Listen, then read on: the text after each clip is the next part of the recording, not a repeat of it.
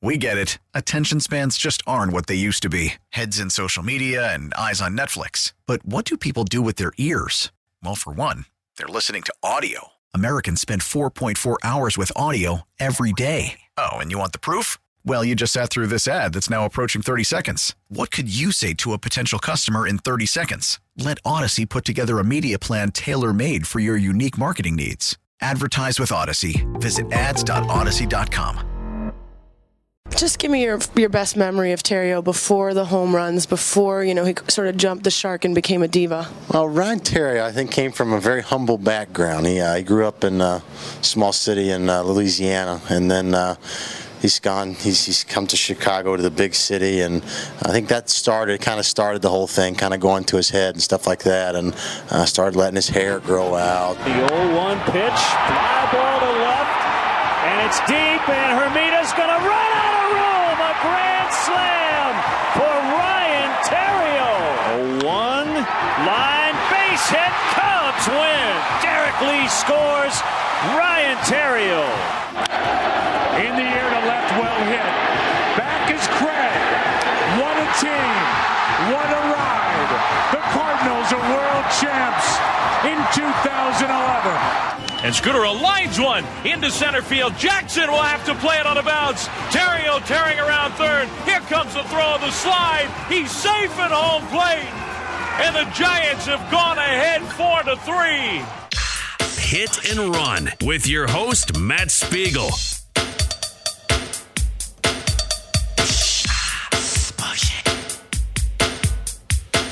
Welcome back in on 670 The Score. It's Hit and Run on a Sunday morning.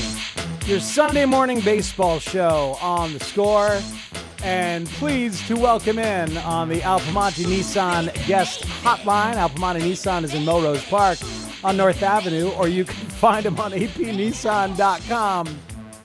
He is the former Cub, the former Dodger, the Cardinal, the Giants, Ryan Theriot. Ryan, good morning. How are you? I'm doing wonderful. How are you? I'm very good. I'm very good. Thanks for coming on. So I think I think that we just heard something from the 2012 World Series. Yeah, your your career ended well. You you did it right. You went out with two World Series winning teams, uh, two different ones in your final two years. That's well played, sir. Maybe you wanted to play more than that, sure, but as you look back on it, that's not a bad way to finish, don't you think? No, I didn't want to play anymore. that, was it. That was it. Um, no, I, uh, you know, being in the right place at the right time. You know, obviously, um, having the ability to kind of choose where you go play is is uh, helps things a little bit. And then, um, you know, there toward the end, man, it, it was like you said, man, it was a storybook ending, and um, and I always wanted to kind of go out on my own terms and and. Uh, you know, was just fortunate to be in that situation. You know, San Francisco, uh, a great run in 2012, and then St. Louis in 2011. So, um, you know, it's just a blessing, man. Honestly, uh, I was put in a couple great spots there at the end. Yeah, you know, in this town, obviously, people remember you as a Cubs shortstop. You were the only uh, Yep. starting starting shortstop for multiple Cubs playoff teams between the 1930s and then Addison Russell in 2015, 16, and 17. So it's like, Mm-hmm. you, you, you, I mean, that, that that's a pretty amazing thing in and of itself. Um, and, and you played for incredible managers along the way, man. Uh, That's Bochy and Torre, right? And Dusty and Piniella and and and La Russa. Um, did you learn stuff from each of them? You think, as you look back? Yeah, yeah. I mean, and the first one was Skip Bertman. You know, probably the, the greatest college baseball manager of all time down here in Baton Rouge, at LSU. So, um, yeah, I did, I did, and, and I tried to stay cognizant of of of that, and I understood that while I was going through it. You know, honestly, how how special it was to be able to play for those guys. Um, to take something away from each one of them, or a couple things away from each one of them, and I get the question quite a bit. Um, you know, how, what did you get from them and, and, and how cool was that, you know, to play for all these great managers? What did they all have in common and how were they different? You know, it's a, it's a talking point for sure. Um, and they were all great communicators too. And, and I'll tell you that that's always my answer. You know, those, those guys, and they did it in different ways, obviously, but, um, but but they all communicated with their players well, and, and, and the players understood exactly what was asked of us to do, and and um, and, and therefore you saw success. See, and that, that's interesting. So everybody had their own way of doing it. Um, uh, but uh, but but but you understood. All right, but let, us tell me about Tony. Let, us let, talk about Tony because we're living through Tony and experiencing Tony here. This version of him with with with the White Sox, and there's it's an odd thing because this clubhouse was really well defined as a culture and they have their leaders and everything like that and then Tony's stepping into that. It's a different thing than mm-hmm. probably you probably you found in St. Louis when you got there and Tony was defining the place and had defined the place and everybody was kind of fitting into to his image of it or at least I guess that that's sure. my that's my assumption. So tell me about that dynamic when Tony as a leader or was it you guys as a clubhouse with Tony kind of observing and uh, and letting you run it. Uh, what was it like when you were there? No, no. I mean, Tony was always in charge, and there has to be a hierarchy. I believe. You know, there's got to be a pecking order. Um, you know, in Chicago, you'd always kind of admire it from afar, and we played those guys so much, obviously, um, and they had good players, but but there was definitely a, a you know pecking order, and, and Tony was in charge. Tony made the decisions, and Tony you know, he would empower guys, obviously, with Albert and and um, you know, you got Chris Carpenter and Yadi and and and uh, you know some of those great leaders they had, Jimmy uh, Edmonds and, and so on and so forth. But it was always understood kind of who the boss was, and and you know, from a player standpoint, that's perfectly fine. I mean, this guy success, you couldn't argue with it, and he wasn't asking you to do anything crazy. He just wanted you to buy in. Um, and Tony's focus was always winning the last game and and and coming out on top and holding the trophy. So you couldn't argue with it. I think uh, stepping into that culture was pretty neat for me in 2011. Um, you know, and you take your spot wherever that may be on the team, and then you do what's asked of you, and you hope that that the puzzle pieces all fit together, and at the end of the year, you can be a champion. Did you um did you ever not like some of those managers? And you don't got to be specific. And I know you respected them, and that can be yeah. a different that can be a different thing, right? Because like you know some of these guys clearly don't like Tony, uh, but I don't think he minds. Like I don't think he cares about that necessarily, which is probably a skill to not worry about it. Like if if if if, if people like you, as long as they respect you, you know what I mean? Did you have that with any of those guys?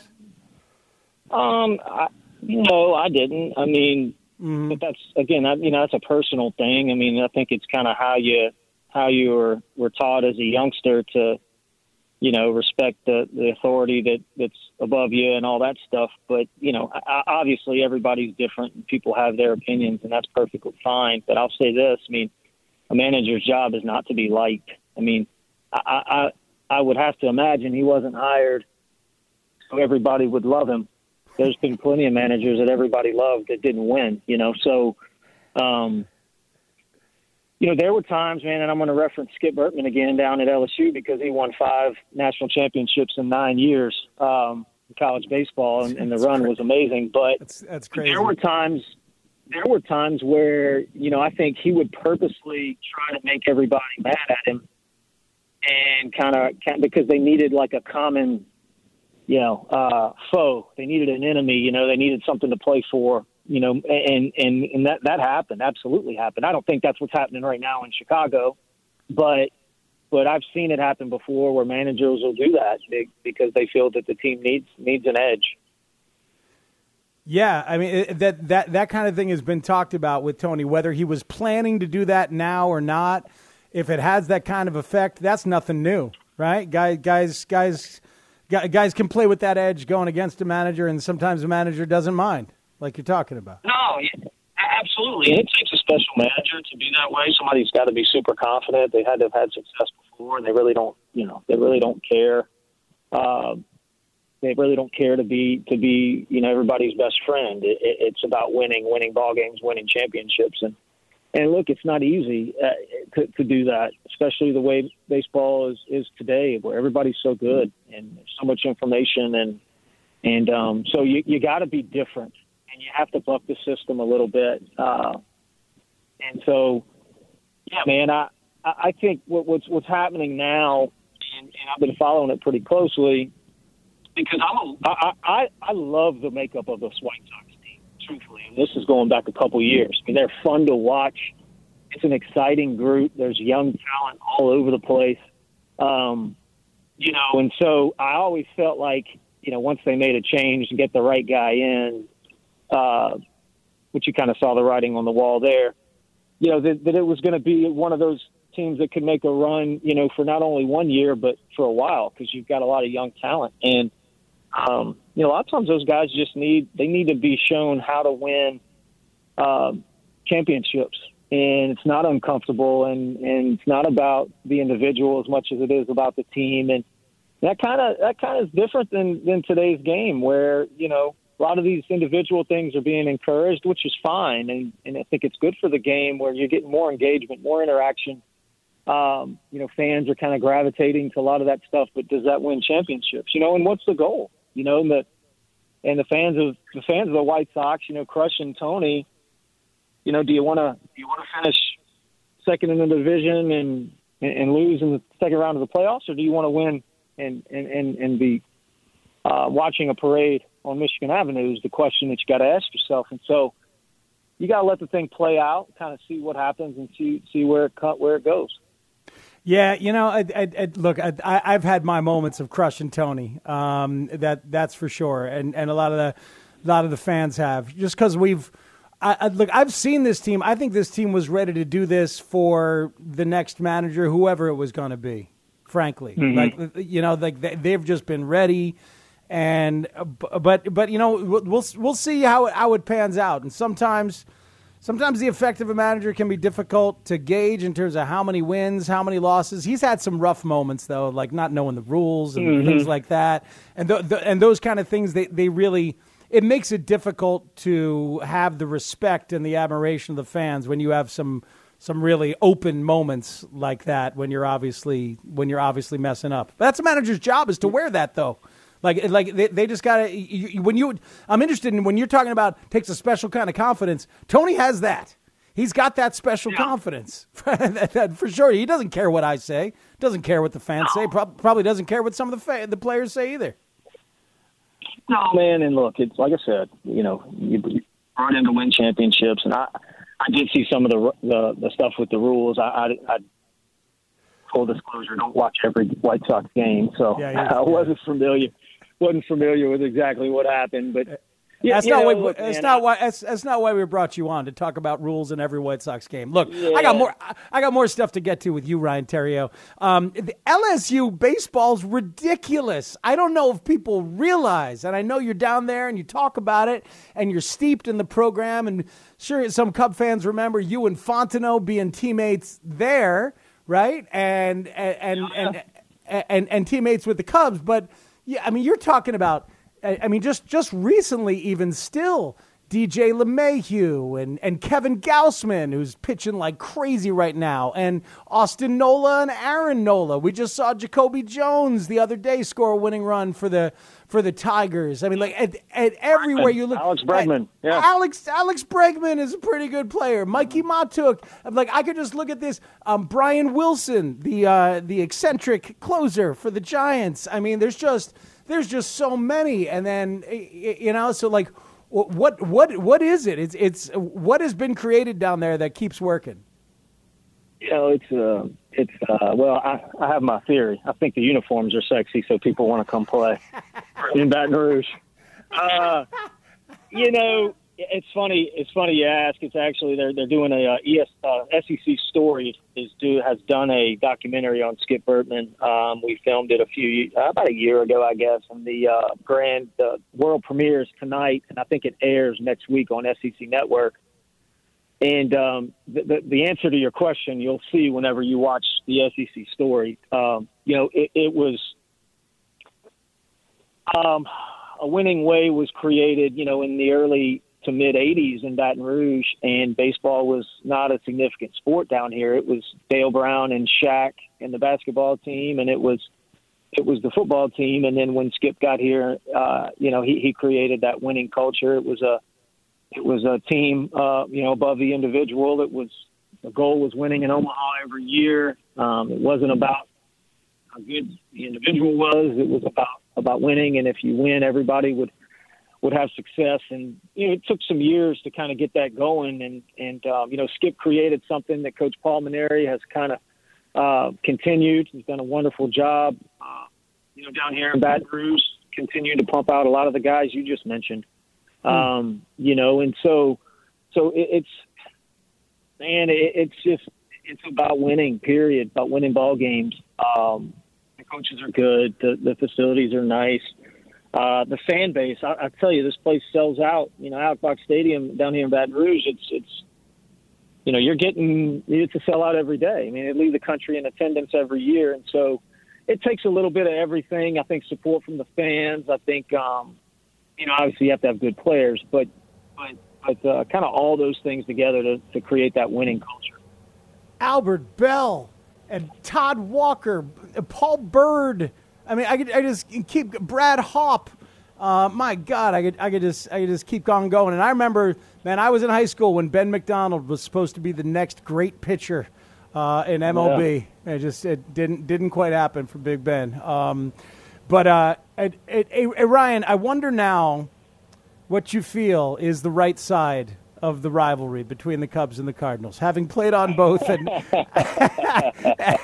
and take and taken some heat for your thoughts in 2011 when you said, "Finally, I'm on the right side of the rivalry." Now, can we say definitively what the right side of the rivalry is at this point? Well, let me say, yeah, let me say this first. I mean, you know, the um, the Chicago Cubs drafted me. They gave me an opportunity. Um, my time in Chicago was was absolutely amazing. You know, my plan was to finish my career there. You know, I was trying to buy a house and yeah. and um, you know wanted to raise my family there and and and had that worked out, I'd probably still be in Chicago. You know, but it, it wasn't in the cards and.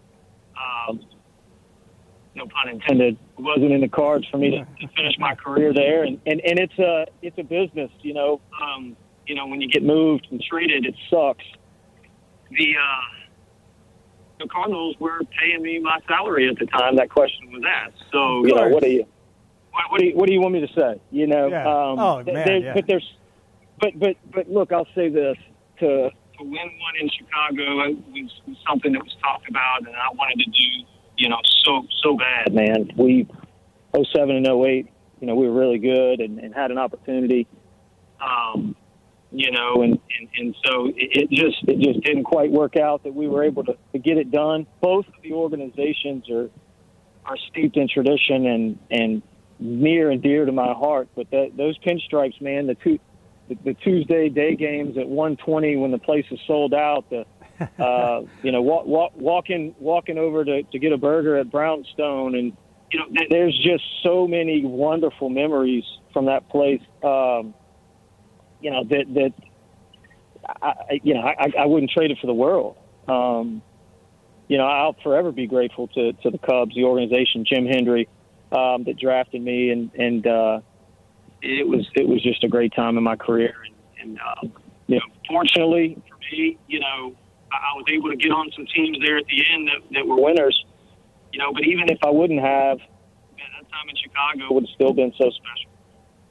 That's uh, that, that's awesome, and and of course, of course, we understand looking back and people getting older and getting a little more mature. You think uh, you think if I ended up at a different radio station, I wouldn't have uh, you know salty things to say about this radio station eventually, Ryan? Yeah, well, it's like yeah. yeah.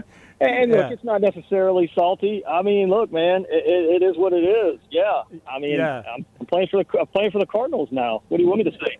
Yeah. how would I have been? How, how, how would I have been received at Busch if I'd have said, "No, man, I wish I was playing with the Cubs now"? You, you know, right. like I'll, I'll take a, I'll take some boos for a little while in, in Wrigley because I got to play 80 games. I got to play 80 games at Busch, you know. And and, and the truth is, both both of them are both of them are great. You know, and if you ask Jim Edmonds, who was able to play for both teams, you know, I'm sure he'll say the same thing. And I mean, it, it, it's just special, special on both sides. Really cool to be able to play for both of those organizations. Yeah, man. And and looking back, I mean, to, to say that you played for both of them and you understand the rivalry very well is, uh, is, is is a pretty special thing. All right. So before we let you go, let your mind wander. Just give me one, give me one cool memory, something that comes in of a ball game at Wrigley, uh, a game that you loved playing in, or like uh, a, a, a, a, hit that you loved, or just a day that, like, when you're thinking And maybe in you know 30 years, when you're old man sipping lemonade on a porch down there in Baton Rouge, you'll think, man, remember that day at Wrigley? Um. Wow. Uh, you know, I had a game. I had a game where I hit a couple homers. I didn't hit a whole lot of homers, obviously, but I had a game where I hit two. Uh, I think it was against San Diego. Chris Young was pitching. Um, that was a pretty cool. That was a pretty cool day to be able to do that. There was a string where I had a couple walk off hits in a row, in a couple games in a row. Um, you know, obviously singles the other way because that's all I could do. So that was fun. um, uh, you, you know, the first the first couple years, man, I'll tell you, uh, the, my first year I had a, I had a, had a place downtown. Um, just rented an apartment, and and I would take the L to the game, and, and you know I can remember just putting my headphones on, taking in the city, taking in the sights, you know, for the first time, you know, noticing different things every day that I hadn't seen before. Um, you know, really just just just being one with the city. You know, I had a had a great game my rookie year. I can't or my second year maybe. I can't remember how many hits I had, but I was going to dinner. We were walking down downtown, my wife and I, and, and um, a TV on one of the bars, and on the bottom line it had my name, and I think I was three for four, four for four, and I'm, you know, it, it just kind of hits home at that point that you're in the major leagues and you've made it, you know, and and the city of Chicago and the and the Cubs but really the fans of Chicago just embraced me so much. You know, shout out to Dave Kaplan who had me on his radio show uh, once a week, and Cap and I are still really good buddies. But um, there was so much that that city did. Man, you asked for one single memory. I, I you know, I couldn't give you one. I, hmm. I can just they just keep popping into my mind. Um, I'd love to say winning the World Series and being stuck at Wrigley because there's no parking lot and you couldn't leave. You know, that's what Dempster and I used to always joke about. It's like when we win this thing at home, we're not gonna we're gonna have to sleep here because the fans aren't gonna leave. You know, I mean it's uh you know, but it didn't work out. But man, I tell you, it was uh you know, it was amazing. What a what a what a wonderful city, man. What a great baseball town. And and look, let me say this too, man. I I think if if if if Tony is able to beat Tony, and I don't know if he's going to be able to be Tony, truthfully, just because the game has changed. But but if Tony is able to be Tony, the, the, the White Sox are going to win. I mean, I, I feel I feel pretty certain of that. I mean, that's a really good team, and he knows how to win championships. Yeah, man. Hey, Ryan, thank you. This is uh, this has been a pleasure. Appreciate it. And I love I love that that that image of you with the uh, the headphones on just kind of looking in the city um, and and realizing it's yours. And uh, a lot of folks still love you here. That's for damn sure. So thanks. We'll do it again Man, sometime. I yeah, yeah, I appreciate the time. Thank you. Thank you, Ryan. That's Ryan Theriot. All right, buddy. Right, Ryan Theriot right here on 670 The Score. Kid from Baton Rouge gets to come up to, uh, to the big city and make his MLB life here. Good stuff. All right, Carlos Pena at 11 o'clock. We'll uh, get inside the Cardinals for both the Cubs fans and the Sox fans at about 1040 with Joe Roderick as well. Your calls and texts are welcome at 312-644-6767. We get it. Attention spans just aren't what they used to be. Heads in social media and eyes on Netflix. But what do people do with their ears? Well, for one, they're listening to audio. Americans spend 4.4 hours with audio every day. Oh, and you want the proof? Well, you just sat through this ad that's now approaching 30 seconds. What could you say to a potential customer in 30 seconds? Let Audacy put together a media plan tailor made for your unique marketing needs. Advertise with Audacy. Visit ads.audacy.com. And the 1 2. Bryant drives one in the air to right center field. Might be a gapper. That ball is going to be back, bouncing off the wall in deep right center field. Pederson racing around third, heading home. He will score and the Cubs lead 4 to 2. A long double to the opposite alley in right center by Kris Bryant. And the pitch on the way. Fastball swinging a base hit to left field. Cubs take the lead. Sharp one hopper between third and short. The Cubs are on the board as Pederson comes in to score. Rizzo stops at second. RBI number 30 for Javier Baez.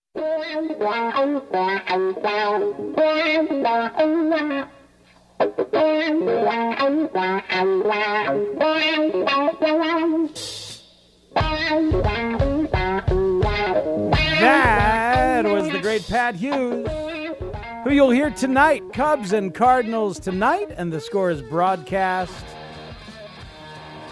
begins later on. What time is our pregame there, Sean Anderson? About 5:30 or so.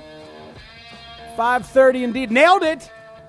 Absolutely nailed it. Coming up after me on the score, it's Mark Grote from 12 until 3. Rami Makloff from 3 until 5:30 and then Cubs pregame starts at 5:30. Been a very very interesting uh, time here um, for the uh, for baseball this weekend. Really cool high profile series and as I mentioned at the top of the show, um, national broadcasts or at least alternate broadcasts. It, it, was, it was I was surprised that MLB Network was giving me the Yankees broadcast during the day yesterday. So I split my time and spent a lot of time with David Cone and Paul O'Neill and Michael Kay. By the way, why can't Michael Kay pronounce Nick Madrigal's uh, name? How would you say Nick Madrigal's last name? Madrigal, right? Is that how you guys would say it? That's how I would say it. Madrigal. Madrigal from Michael Kay. No, I, I, has anybody ever spelled something Madrigal and said Madrigal? I was in Madrigals in high school, which is a group of people singing. Madrigal is a kind of uh, uh, older singing form. Like a madrigal is a specific kind of uh, choral construction, and so they would name singers that. So every time I, I look at Nick Madrigal, I, I think about the Hallelujah Chorus, having sung that in madrigals in high school when I was a high tenor. Um, hey, do you know how many? By the way, Sean, do you know how many balls are in a barbershop quartet? No. Um, do the math in your mind. Barbershop quartet. So it's four guys. Eight? Uh, no, sixteen. One's a tenor. Thank you. I don't get it. You don't get it? Come on. I don't know what a tenor means. What does that mean? Oh, you don't get it? You really don't get it? No, I'm not a, te- singer. uh, oh man, a tenor is a kind of voice: soprano, tenor, baritone, bass. Soprano's a great show. Contralto, uh, mezzo soprano, castrato if you're feeling sassy. So yeah, you need to know what a tenor is. Damn it! Over the head of my producers. That'll teach me for working a joke in. But anyway, um, yeah. So Madrigal. No, no, no. The Password on to Michael Kay. It's Madrigal. Uh, Ken Rosenthal of the Fox team gets a chance to weigh in on the air yesterday uh, about the Cubs and their impending free agents and what may or may not happen as the trade deadline approaches. Listen to Kenny. Kenny, what are your thoughts on uh, what's to come for Chicago? Well, it might not depend just on the standings. Even if the Cubs are in it in July, but only in it in kind of a fringy way, they might decide to make some moves. They not are not necessarily going to say, okay, we're in the race, we're going to keep all these guys. They have more than a dozen free agents. Now, Rizzo, we just were talking about him, is a really interesting case. The negotiations in spring training did not go well. Cubs offered him five years, 70 million. That's barely more than half of what the Cardinals gave Paul Goldschmidt, and that was a pre-COVID deal. But they're kind of similar, at least in terms of age. Goldschmidt, obviously the better hitter, but Joe, you said it. Anthony Rizzo is a mainstay of this organization. He's a guy that won the Roberto Clemente Award in 2017 for his community service. He is everything to the Cubs. So it's difficult to imagine him going away. There's a thought that Baez also is likely to sign an extension. The big question is going to be Bryant and possibly Craig Kimbrel. Uh, so very, very interesting. Bryant and Kimbrell are the ones that he talked about. Everybody expects Bryant to be traded. Whew, man, I hope not. I, I, really do. J- just got to tell you, just from from from watching, from being here along for his entire reveal and career, and the struggles, and now the evolution and the changes that he and his dad made in the cage in the off season. My God and the flexibility. There's a moment yesterday where when Sosa triples before he comes in for the game tying run against Alzolay, could have been a better relay. Mark Potash pointing this out to me on Twitter, and he's not wrong. Could have been a, a more aggressive, better relay from Kris Bryant in right field, possibly. I want to go back and look on it again. But I was re- replying to Potsy, who is a delightful curmudgeon, replying to Potsy that that Bryant is a very solid and useful right fielder. He's not a great right fielder. He's not like having Jason Heyward out there or having Larry Walker out there. Oh, speaking of Larry Walker, we'll get to that in a second. But you know, he's not that guy. So no, he's not as as wonderfully and beautifully aggressive and on point as you might like an elite right fielder to be. But the fact that you can play him there and feel pretty good about it is amazing, as well as center and left and third and first. Is his most recent start at third base still on the 20th of April? I think that's still true. Since then, it's been Matt Duffy and David Bote. Think Nico Hoerner has a start there. They have thrown Kris Bryant everywhere else as needed. Remarkable in addition to the offense. So I, I hope they don't trade him. I, I, you know, here's my dream scenario. Okay, my dream scenario is that they're in contention enough that they keep the guys that they want to keep. Maybe they make one big trade. Maybe it's Baez, okay? But they keep Bryant, they keep Rizzo, and they resign those guys. So they keep them and they battle in contention, and then they also resign those guys because they're a big market team and they realize the money's coming back, and they decide they want to keep a couple of uh, those those uh, those pillars to bridge the gap between this past team and the next team that, in Jed Hoyer's words, has the bones of a championship team and can be added to. It's pie in the sky, but the the two that I'd like to keep are Bryant and Rizzo. If I had to prioritize, so maybe Contreras and Baez get dealt. Contreras not a free agent until next year, doesn't have to. Will Kimbrel get dealt? Uh, it's hard to be in contention if you're trading your closer but we'll see. Like I, am imagining a you know a thread the needle kind of trade deadline. Whereas Rosenthal's talking about it, it's not like they're to unload everybody. They might keep some people. So we'll have to see. Going to be a fascinating trade, de- uh, trade deadline to watch out. All right, before we take a break and bring in Joe Roderick, I mentioned Larry Walker just in passing because today is the anniversary of one of my favorite favorite players having a, uh, a delightfully horrific moment that he was able to laugh at, thankfully, right away. On this day, and it's the Sunday night baseball crew of Jon Miller and Joe Morgan on the call. Gotcha in the air right field. Larry Walker in foul territory. Now Offerman tagged up on that play. And Walker doesn't know how many outs there were. He gave the will go back to third. Well, wait a minute. I, this is something I don't understand. I think Walker gave the ball to he a did. fan. He so thought that was the third out. Yeah, but how can they? I don't understand how. Well, I guess it's like a throw into the seats. Okay, I guess that's what they're saying. It's like a throw into the seats. You get two bases. Even though he didn't throw it in, Man, he gave I'm, it to someone. I'm he surprised. three out. I'm surprised Walker remembered to show up tonight. you get two bases beyond the base you already have. Right.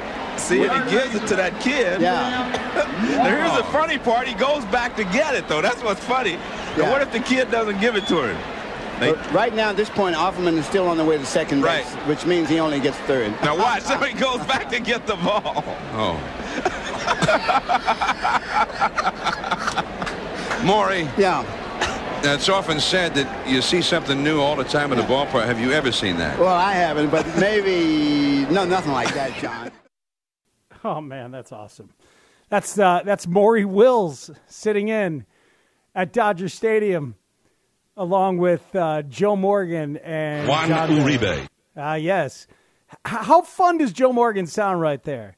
Got a got a terrible, terrible rap and was annoying to a lot of the sabermetrically inclined, and I understand. And he got very condescending, and he used to condescend against Ryne Sandberg and others. And I know there was a lot of a lot of unlikable moments in the broadcast career of Joe Morgan, but right there, oh, I loved him. That sounded so fun and relaxed and jovial, and it mixed with Jon Miller to make what for a long time was a very entertaining Sunday night broadcast. It's Matt Spiegel here on Hit and Run on 670 The Score. Carlos Pena at the top of the hour.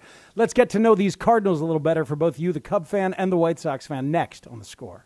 The pitch to Molina, drilled down the line and left, hooking, and this ball is going to stay fair. And it's a home run right down the line for Yadier Molina, and St. Louis has taken a 2 to 1 lead.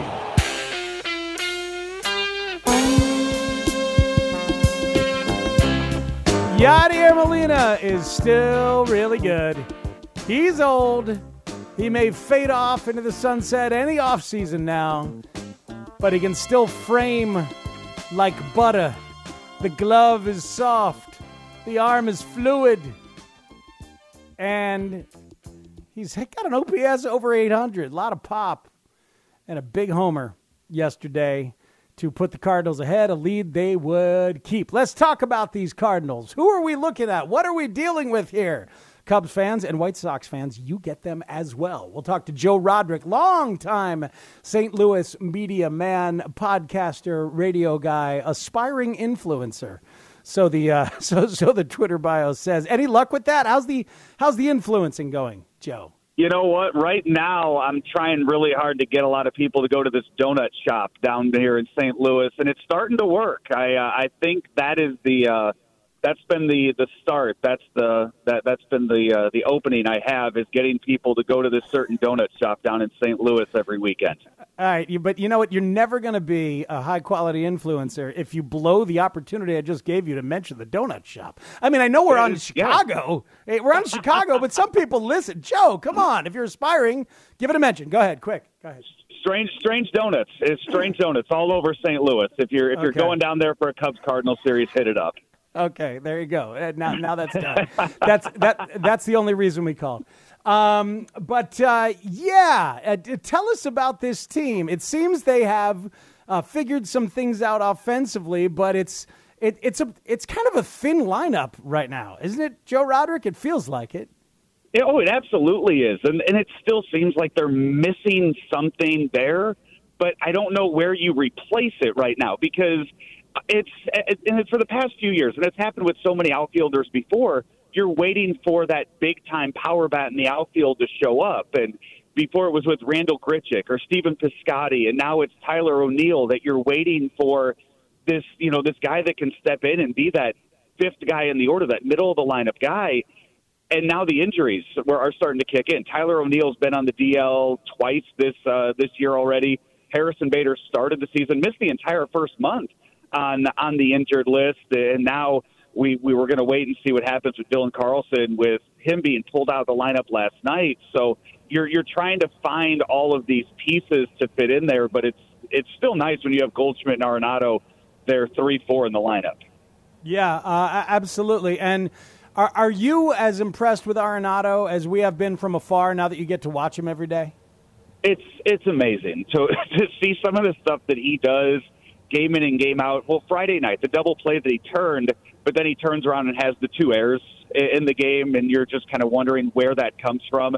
But the home runs have been really surprising because when Arenado was on the trade block, when you knew Colorado was thinking about getting rid of him, and like it is for every Rockies player, you wonder if he's going to be able to hit outside of Denver. And I think right now the highest elevation he's hit a home run in this year has been in Pittsburgh, which is a 750 feet elevation. So he's homering in all of these road parks. He's homering at Busch Stadium. So he's shown that the power can travel places outside of Denver. And, and the defense, I mean, it's exactly what we expect it to be. Yeah, I, I just the defense is, is beautiful, and he had a moment yesterday. It turned a double play, like a five-three double play, just very comfortably strolling over to third, and and making that cross the body throw uh, like he does. Um, what are we seeing in, from the rotation now that Martinez is back and Miles Mikolas uh, is back? But we'll have to see what happens with him as he got pulled out yesterday. Um, who has been good other than Flaherty? I'm well. I'm really worried about the Mikolas injury, just because he was out. That that was the first game he pitched since the 2019 NLCS yesterday, and it was all right forearm injuries, and then he comes out with it after uh such an extensive rehab. So it's worrisome, and I, I, I know he has, he has a deal through 2023 with the Cardinals, but I wonder if when we'll see him throw a pitch for them again. But they they're deep in in that rotation. You have KK, the uh, the pitcher from Korea, on uh, in that rotation. Adam Wainwright it's still good. I know last year when when I was on with you, we talked about this resurgence of Adam Wainwright and where it's coming from. And he's slipped up a little bit this year. His la- his start last Sunday in San Diego wasn't the greatest, and he admitted to that as as well. But then he still has these flashes of brilliance where he comes out in these big time games that he has. Where I I think it was Mother's Day. You know, it's just these big moment games that he has where he and Yadi have that battery, that combo where they just shine and they'll go out and he'll throw eight, nine innings of, of just absolutely amazing baseball.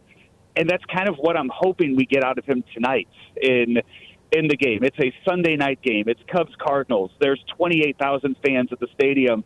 I'm hoping that Wainwright continues to be that that number two starter, but outside of that outfield bat, I, I do think that this is a team that's going to go out at the trade deadline and maybe bring in another starter, hopefully that top of the rotation guy, not somebody just to fill in a gap. I'm glad you mentioned the 28,000. That thing, that place has felt loud and vibrant from afar these past two days. I don't know if you've had a chance to get there to either of these games, Joe, but like I was there played- Friday, yeah. You, you were there Friday. Oh, that's a really, really, really good game until the Cubs uh, pulled away. But that was even better for, for us up here. But um, what, what did it what did it feel like in there? Kyle Hendricks said it, it, that it felt as close to normal as any ball game that he's been a part of yet.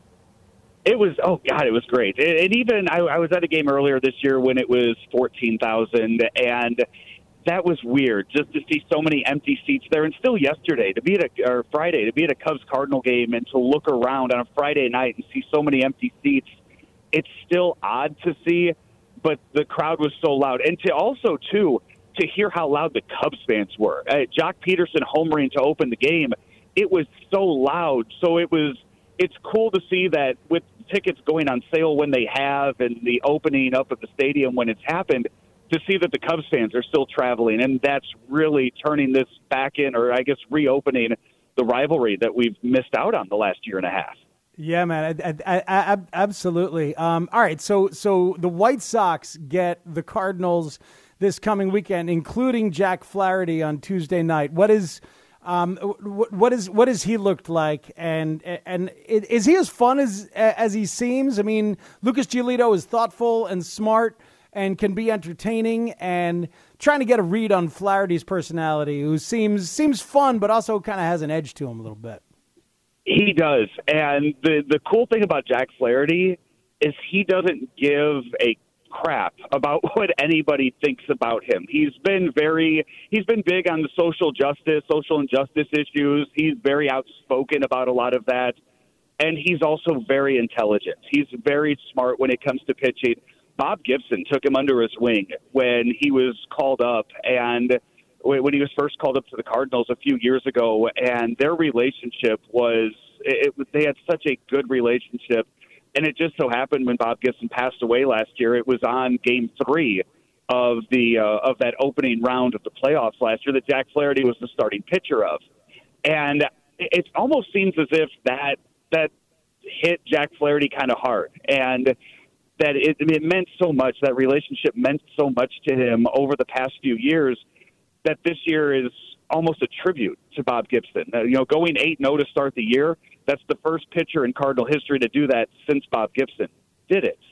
And one of the biggest things that he's improved on this year is the, the first pitch strikes and getting ahead in the count. That's something that he fell behind on last year.